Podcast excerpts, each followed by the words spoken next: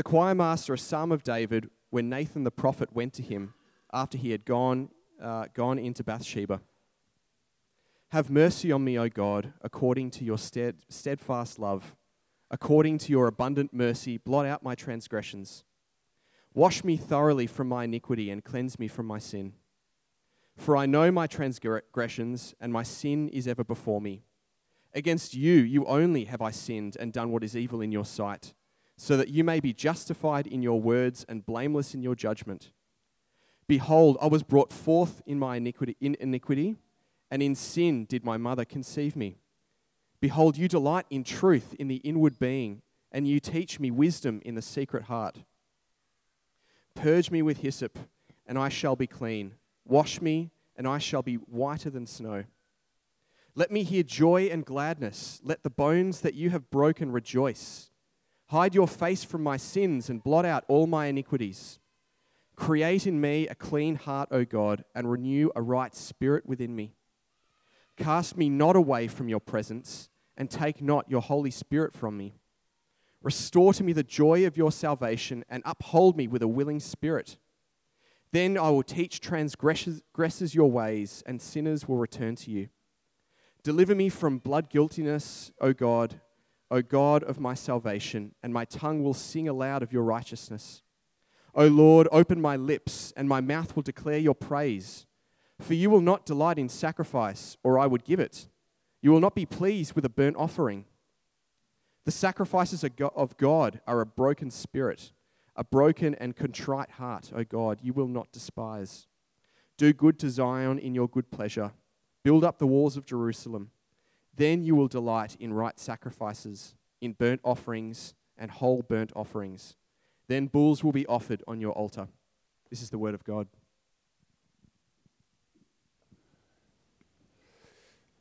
Well, good morning. Just an ambulance in the room. Hurt my hand.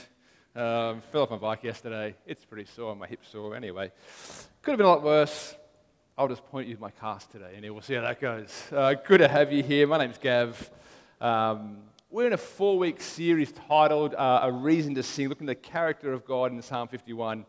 I'd encourage you to grab a Bible. If you have a Bible, near you on your phone. There's like eight of them at the back. I really would like if you could follow along with me in the passage. It will help you to engage your mind and what God's going to say, say to you today. So eight, there's eight Bibles at the back. Or get your phone out, follow along, and let's hear what God's going to say to us. Let's talk to God before we begin and ask that He would speak to us and we would listen. Let's pray. Uh, Father, we want to thank you so much for uh, your kindness and your goodness to us. Thank you that your word is true and we want to believe that today. We want to ask that uh, what we hear from you today in Psalm 51, uh, as we hear of David reflecting on his brokenness and your mercy, that we would believe these truths deep in our souls.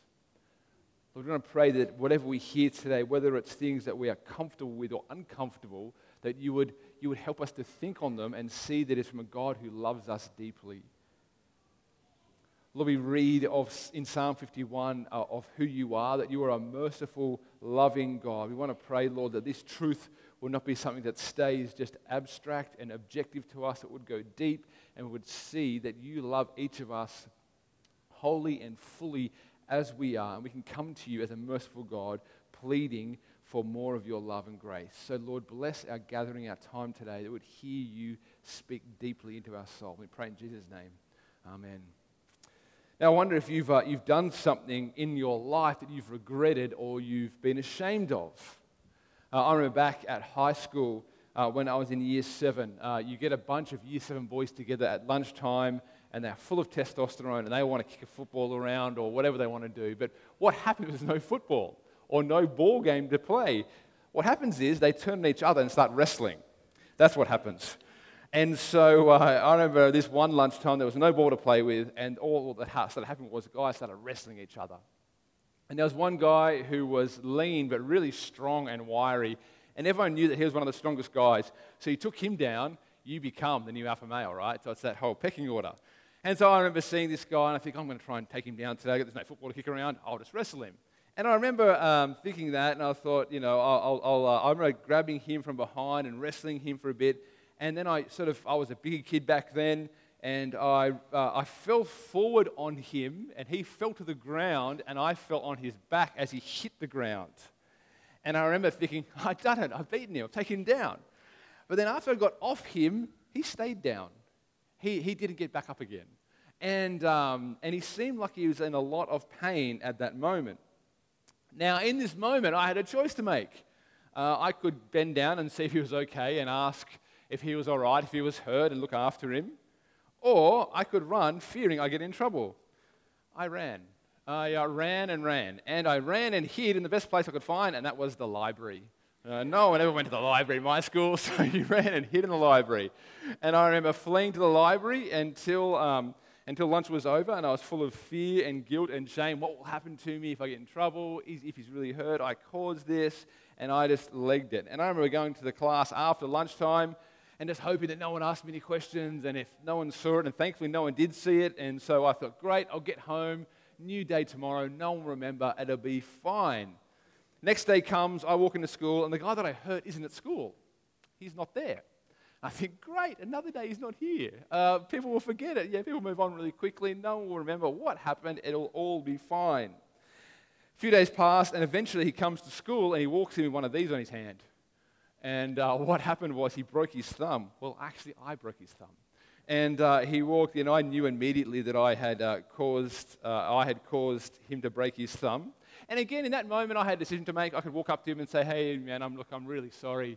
How is your thumb? I'm sorry that I landed on you and broke it, and I apologize for the accident, or say sorry, and say sorry. Or I could deny it was my fault, make excuses, justify, and hope that it would go away and again, embarrassingly, I did the latter. And out of fear of getting in trouble, out of fear of looking silly, and out of fear of guilt and shame, trying to cover up what I had done.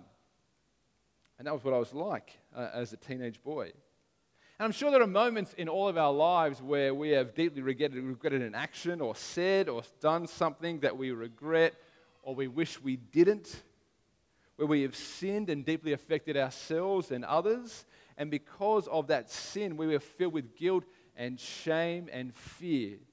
And in those moments of mistakes that we make and sins that we commit, we have choices to make. Do we deny it? Do we, do we justify it? Uh, do we try and cover it up? Or, or even atone for what we have done?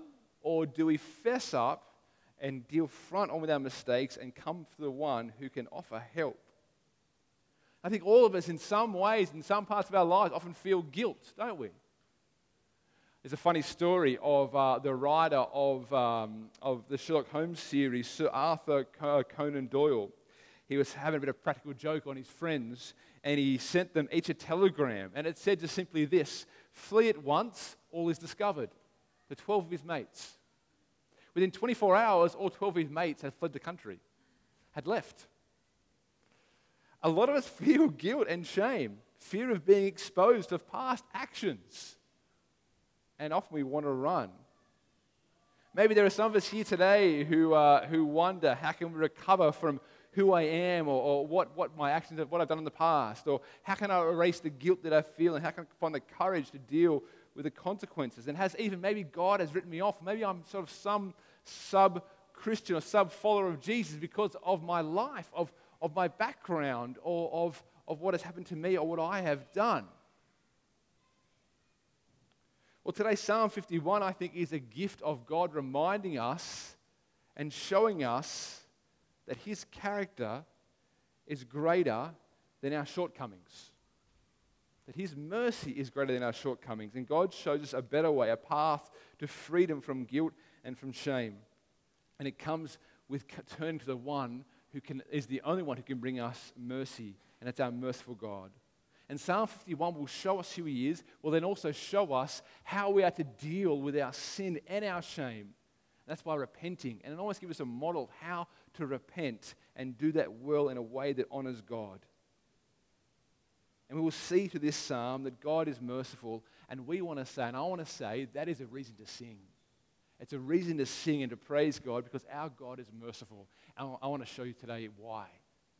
So we're going to walk through Psalm 51. It's why it's worth having your Bible in front of you to know where I'm going to go because it's not, it's not a linear thing. We're going to jump around a little bit. But to navigate this, I think there are sort of three sort of helpful ideas we can look at, and that is confessing, and that is pleading, and that is praising. confessing, pleading, and praising. We'll see David walk through this as a model of how to deal with sin and how to repent. So far in this series, we've been seeing God's character and then how to relate to Him in light of His character. And the Psalms are really a book given to us by God to know how to think and to feel about life, about God, and about ourselves. And Psalm 51 really, I think, is given to us to know, help us to know how to think and feel about the horrors of our, of our sin and of our failures. But a bit of background, as Rob sort of filled us in before, this is written by a guy called David. He wrote the majority of the Psalms in the book of Psalms. And this is the famous, um, David was probably the most famous of, of, of, Israel's kings, probably the greatest human king Israel ever had, really. And, uh, and uh, this is really in light of a huge failure, huge moral failure, his sin, really, and his reflections on that and what he needed to do in light of it. David, uh, as king, used his power to take another man's wife and have sex with her. He saw and took her. Bathsheba was her name. He gets her pregnant, and then out of fear and trying to cover up that sin and try to sweep it under the carpet, he has to make, he has to commit sin after sin after sin. So she gets pregnant. That surprises him. So he then needs now to figure out how to get his, the husband home. He's on the battlefield fighting for David and for Israel, and try and get the husband to sleep with Bathsheba. He refuses to because he's honorable. So David decides then to kill the husband sends to the front line, tells the, tells the commander to pull back from the, from the fighting and let Uriah, who's the husband, go, up, uh, go out and get killed try and cover up all of David's sin. And you see in this, this horrible story, it is sin upon sin upon sin with absolutely disastrous consequences. And it shows the huge danger when we try and cover up our sin and our failures. It causes destruction. And you can read this in 1 Samuel 11 and 12 and really, you read in 1 Samuel 12 then on, it's really a flow on of the consequences of David's sin. It's a bad, it's a, it's a huge downward spiral for David and the kingdom of Israel, all because of David's sin flowing on from 1 Samuel 12. And it's horrible of David trying to confront and hide his sin. What happens then is a year later, a whole year later, there is a prophet called Nathan, and a prophet is God's mouthpiece. And God comes to Nathan and says, Confront David. David has done this. And a year later, Nathan comes to David and says, You've sinned and, and done horribly what is in God's sight. And eventually, David repents and is confronted by his own sin. And then he writes Psalm 51. And that's what we are looking at this morning. It's a psalm of a broken man who is pleading to God for mercy. And this is really a, a, model of repentance of how to deal with our brokenness and our failures and what is pleasing to God. And we're going to see repentance really is not, as Rob just said, it's not just a turning away or feeling sorry for your sin, but it's actually a change of thinking. It's a change of mind, a change of heart, a total 180 of how we have dealt with our sin in the past. And we see that God is gracious. So we're going to look at this, and we look at Psalm 51, and we're going to see the first, the first thing we see from David is confessing. Have a look at the first six uh, sentences with me. It says this. Read along. Have mercy on me, O God. This is David speaking to God. Have mercy on me, O God, according to your steadfast love. According to your abundant mercy, blot out my transgressions. Wash me thoroughly from my iniquity and cleanse me from my sin. For I know my transgressions, and my sin is ever before me. Against you and you only have I sinned and done what is evil in your sight, so that you may be justified in your words and blameless in your judgment. Behold, I was brought forth in iniquity, and in sin did my mother conceive me. Behold, you delight in truth in the inward being, and you teach me wisdom in my secret places. So, as I said, David has been running and hiding from his sin, trying to cover up for a whole year. And now, once confronted by God and by prophet Nathan, he comes clean. He comes clean here, and he owns up to what he has done. He confesses to God, he turns to God alone. And you notice here when he, what I just read there, he doesn't try and sugarcoat what he's done. He doesn't play it down and say, God, I slipped up. Oh, God, I made a mistake. In sentence four, you read there, he says, I have done what is evil in your sight. He names sin for what it is, he calls it evil. And I think here we see repentance is when we say to God, without sugarcoating it, God, I have done what is evil in your sight. And evil is a humiliating word to use for yourself, isn't it? We'd rather say, oh, I made a mistake. Oh, I slipped up. I've had a bad day. But here we see what sin is, and, and it's evil. That's what God says about it. And David confesses the seriousness of his sin in a few ways here. He, we read in sentence 3 that he can't get the sin out of his mind. He says, My sin is ever before me. My transgressions and sin are ever before me. It's like this tape player that goes over in his head over and over and over again. He can't do anything to change it, and he's plagued by it. He can't get free. And then we read in quite shockingly in sentence 4, he says that his sin was against God and God only. But what about Bathsheba? What about Uriah? the husband that's been murdered, and, and their families. How can David say that? Surely they were harmed in this. I think here this shows firstly and ultimately what sin is first. It doesn't mean that Bathsheba and Uriah weren't hurt. It means what makes sin sin is firstly against God. Yeah, hurting someone is bad. It is horribly bad. It is evil. But that's not what the ultimate horror of sin is an attack on God and his glory and the relationship we were made for. And David gets that and he confesses that in sentence four. And he gets what he has done is evil and wrong. And there is no self justification. He's not trying to underplay it anymore. And again, he says in sentence four, uh, uh, no more justifying. He says, so that you may be justified in your words and blameless in your judgment. David is saying, God, you are justified. You are right. And, he, and you, God, if you cast me into hell for my sin, you would still be innocent. And David is naming what his sin really is. And this is radical God centered repentance. He's owning, confessing his failures, and he's falling at the feet of a holy God. He's not, right, he's not hiding, he's not running, he is confessing. He's not making excuses or blaming anyone. He even owns who he is at the core in sentence 5. Look at it there. He says, Behold, I was brought forth in iniquity, and in sin did my mother conceive me. He knows that his tendency in his heart is towards sin and evil. And that's not excusing himself. He's saying, That's who I am, God. That's who I am. And he's owning it. Sentence 6, he says that his sin was not simply breaking the external law or rules, but rebelling against a merciful God. And David knew that God had been his teacher, the one who loved him for, for many years. But his sin got the upper hand, and David rebelled, and now he's confessing in all honesty what he has done. And he's throwing himself at the feet of his holy God. You know, I've often mentioned before um, that sometimes when uh, I'm sure we all do this, or when life gets hard, or things get overwhelming, or you know, when for me, when I get a bit, a bit overwhelmed with being a pastor, I think of, I fantasize about other jobs I'd love to do. My go-to jobs.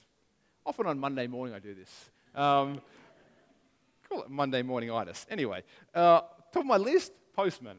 Love to be a postman, right? Love to be a postman. Just walking around, saying hi to everyone, giving some mail out to people, listening to some music, getting exercise, just being your friendly neighborhood postie. What a job, right? Stress free.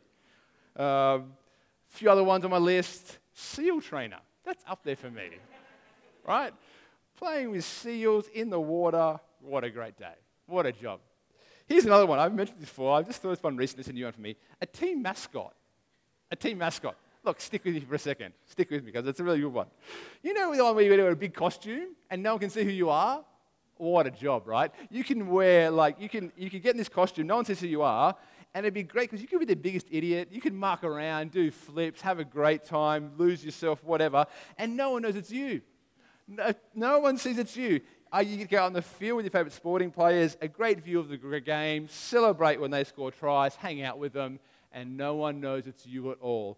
I think, what a job. That is my, that is my new go to job.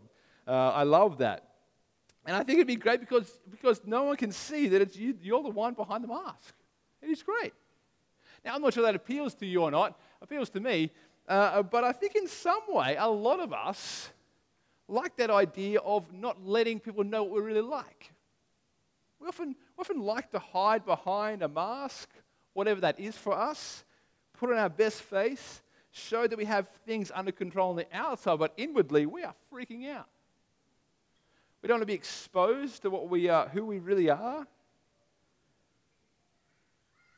I think sometimes we try and do that with others, but we can't do that when it comes to God because He knows what we're like. He knows our hearts, our thoughts, our intentions. And part of having a relationship with Him, we see here in Psalm 51, is about being real with Him. owning up who we are, what we are like, and confessing sin and repenting and falling at his feet. And I think the, we see here in Psalm 51 the first step in repentance and dealing with our sin is owning who you are, confessing to a God what you have done. And the amazing thing is, because of God and who He is in His character, we can we can come to Him because He is merciful, knowing we, we can do it without fear or worry or, or fear of rejection. Because He's the merciful one. And this is what God wants from us, is to come to Him as we are broken and needy children. That's what we learn from Psalm 51. Come to Him and confess. You know, if you think about Jesus for a second, when He was God in the flesh, he was on earth. Who are the people that he engaged with, that he loved, that he had time for, he spent, spent hours with, had meals with? Wasn't it those who admitted they needed help? Wasn't it those who confessed their brokenness and repented? Wasn't it the needy, the guilty, the broken, the marginalized, the outcast?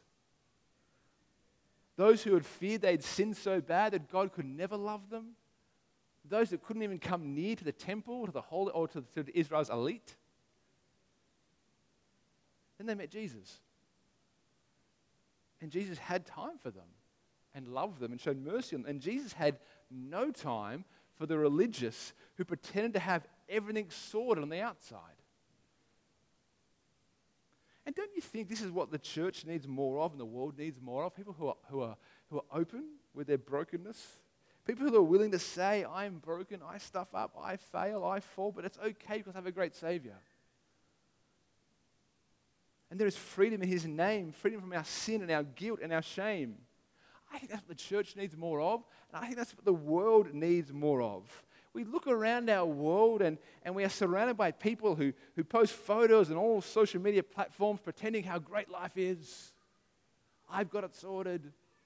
And if you don't, maybe something's wrong with you. Life is easy. How refreshing is it, and would it be, to hear someone honestly say they are a work in progress? That life is hard, that they've stuffed up.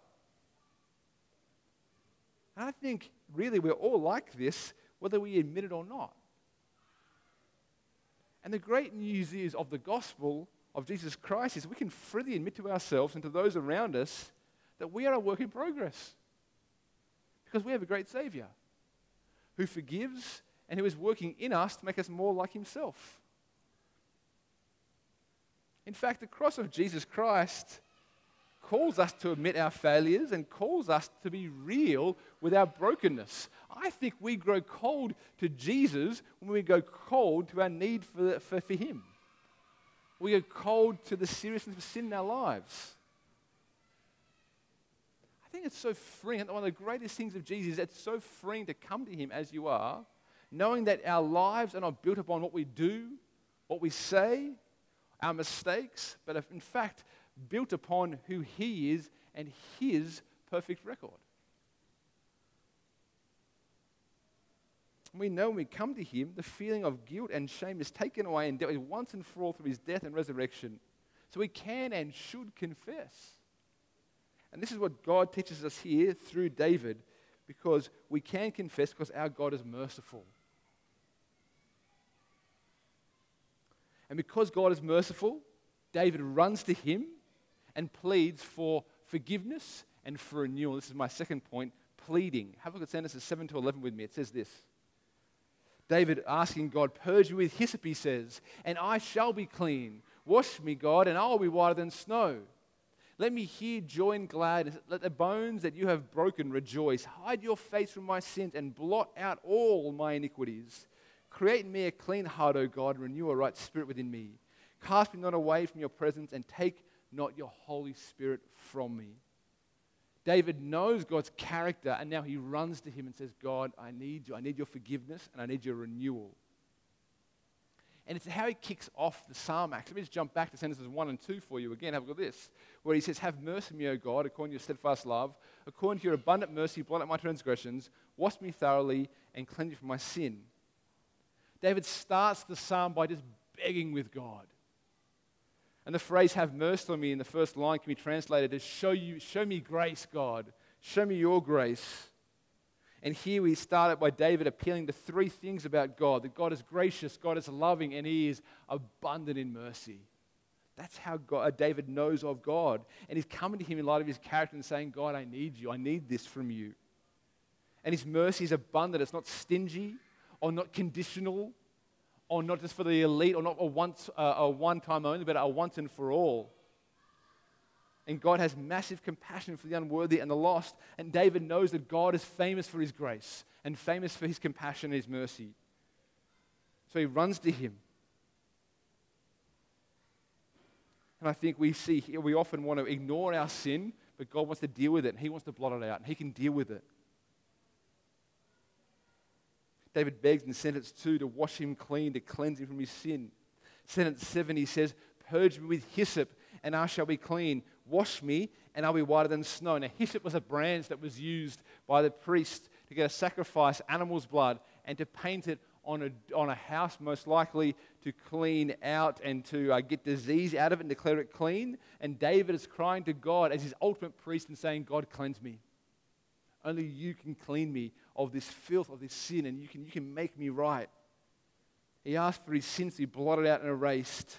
He feels filthy, he feels dirty, and he wants God to wash him. And he says, If you do, I will be whiter than snow.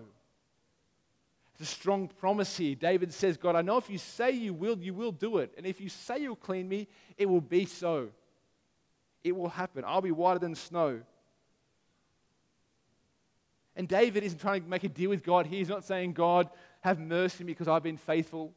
Have mercy on me, God, because I've been a good king. Have mercy on me, God, because I come to church on a Sunday. Have mercy on me, God, because I, lead worship at church. Know, David here is not this convicted criminal trying to offer character reference to God to get leniency of a judge. He's saying to God, I, I, I, the only thing I appeal to, my only hope, is your abundant mercy, your unfailing love. It's his only hope. But forgiveness alone is not enough for David. He wants more. He confesses his sin. Then he says, I want more, though. And he pleads for God to renew him. He pleads for renewal. I'm sure you remember the show on TV called The Biggest Loser. Remember that show? Hit the next slide for me. There they are. Look, all the trainers there. And I remember, and I remember their names. Come on. Look, it was Commando. Look, I love that Chris knows it. Tiff, Michelle, and the guy, blue shirt, Shannon.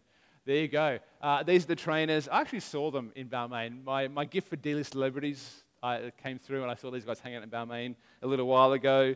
Um, but um, I like this show because I, you know, I had a bit of a background of past lives of being a, a trainer and I love health and fitness. And um, I like to see the, the, the motivation or the transformation that went into the contestants who came often to the show quite broken and uh, quite unhealthy, and it helped them to lose a massive amount of weight and get fitter and stronger. And but what I loved was seeing um, how they changed over time, but also changed once they left the show and what they did when the show was finished and how they went at continuing on. And really, that came about through their internal motivation. And, it's, and I think in, in the show, you would often see this, this huge um, change happen inside of them with how they thought of themselves, how they interacted with the world, how they thought about fitness, and food they ate. And I thought it was a really interesting journey to see. And those who succeeded were the ones who had a deeper change and internal motivations, almost renewal about themselves and about how they interacted with the world around them. But they, to, to really continue on the path of being healthy, they needed a whole renewal to take place within them. It wasn't just about lifting some weights or whatever it was, it was a change of thinking, a change of heart that led them to a healthier lifestyle. Here we read with David that he wants total renewal. He doesn't want God just to fix the outside up at all, but he wants God to do a deep renewal on the inside, a heart renewal. David wants more than forgiveness, he says. He wants not just a pardon, but he wants purity. He wants the wisdom that was missing when he called to, the, to his palace and said, Go and bring Bathsheba. He wants the truth that was missing when he sent Uriah off with his own death warrant in his hand to be killed. David doesn't want, doesn't want to be just forgiven. He wants to be a faithful man going forward. He knows that at birth he was sinful, so he wants God to recreate him. A new creation almost.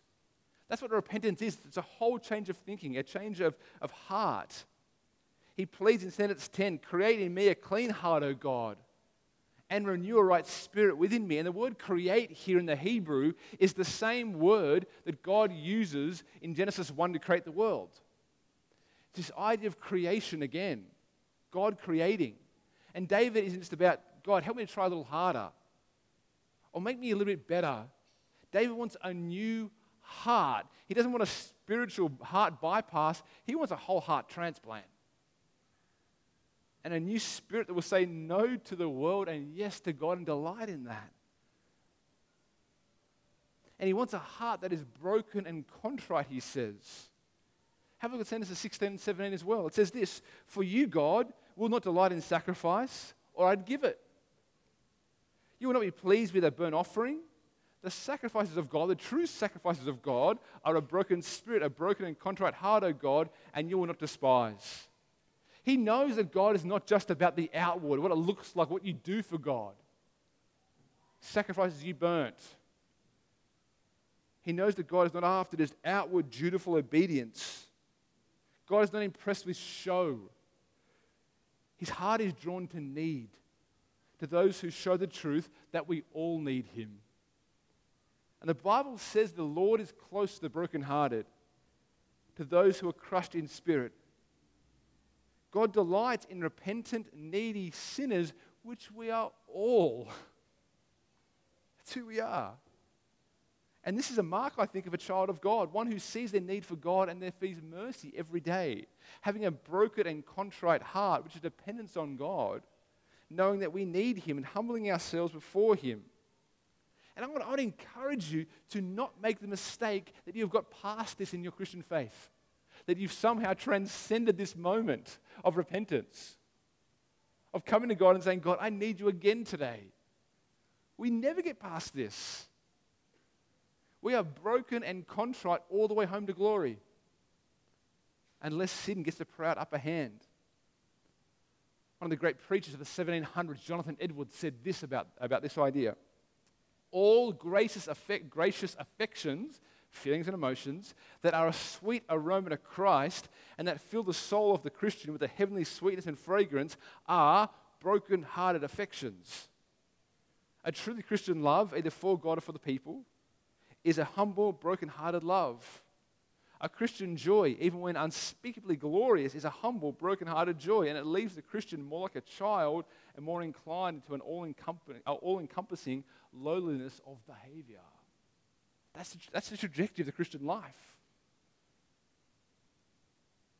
David knows this, this is what he's asking God for a broken, contrite heart. He knows that God is full of mercy, that he can confess his sin no, with no fear or shame of being rejected because God is merciful. Then he pleads for forgiveness and renewal, which then leads him on then to praise. Have a look at this sentence 12 and 15. He says this Restore to me the joy of your salvation. Uphold with me a willing spirit. Then I will teach transgressors your ways, and sinners will return to you. Deliver me from blood guiltness, guiltlessness, O God, O God of my salvation, and my tongue will sing aloud of your righteousness. O Lord, open my lips, and my mouth will declare your praise. We read here the results of his uh, being forgiven renewal will lead David to praise, to honor God, to sing his glory. And David said, I'll then go and teach others about you, God. I'll teach others about how good you are and how good it is to be known by you. I'll teach others about the freedom that is found in being forgiven once and for all. To invite others to enjoy the freedom of being free from guilt and shame and sin. And again, here, as I said last week, I think the fuel for, for making disciples, for being on mission, for telling others about Jesus, is about you and your enjoyment in God and His mercies. I think when it comes to sharing our, our, our faith with others, which can be quite confronting for many of us, I think the fuel is how satisfied are we in the cross of Jesus Christ? and the freedom we experience so that we will say to others, How good is this? You, you need to know about this. You need to see your need for Jesus and how there is forgiveness from sin in Him alone and freed from guilty conscience. Blown away by this, David invites others to join him in, in praising God and tasting and seeing that the Lord is good. I think here in this Psalm 51, we learn so many things about our sin, about repentance, about the character of God, about mercy. We learn here that sin is evil, and our sin is firstly against a loving and good God, and it's an offense to Him.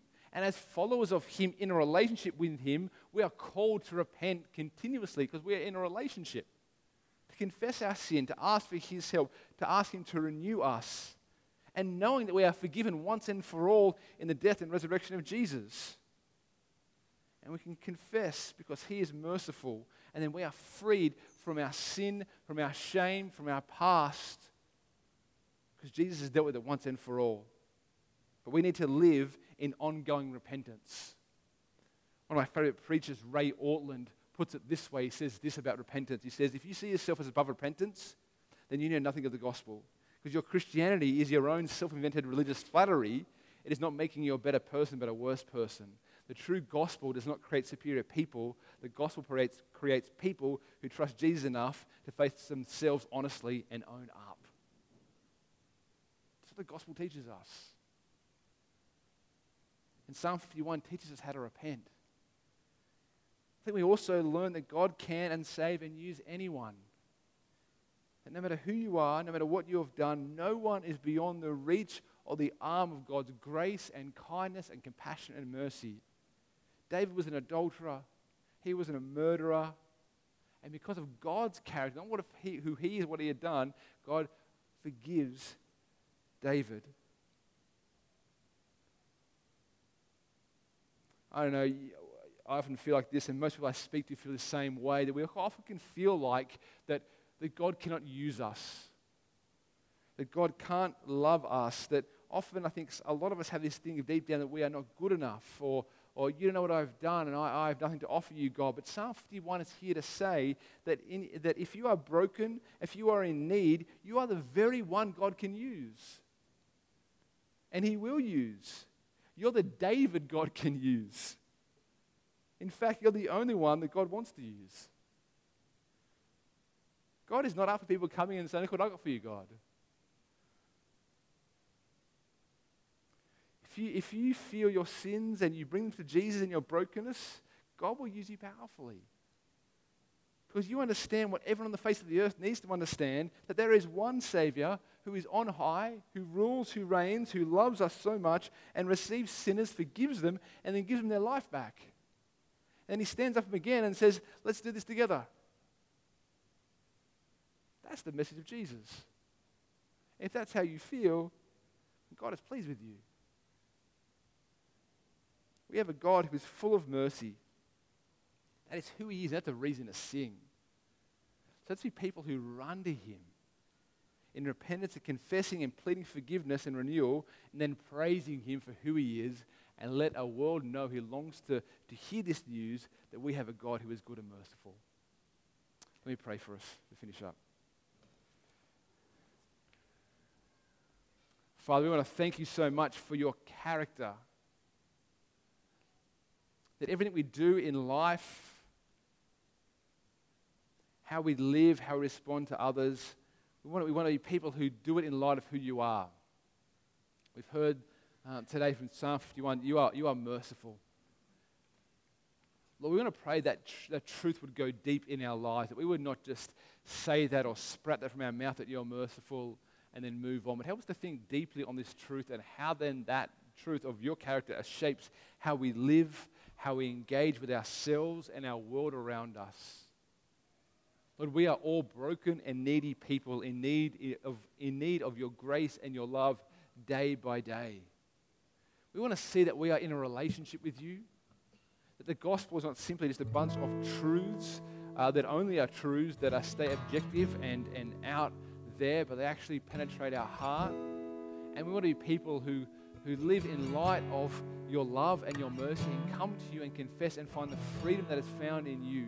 That we do not need to put on a show, we do not need to present as we've got everything sorted out, that we are yet a work in progress and we are all a work in progress. But we have a great Savior. And we want to, we want to rejoice in Him now. So, Lord, we want to pray now that as we leave here, as we sing praises to you, we remember that we are loved by a merciful God. Lord, we want to pray and thank you so much for that. We pray all in Jesus' name. Amen.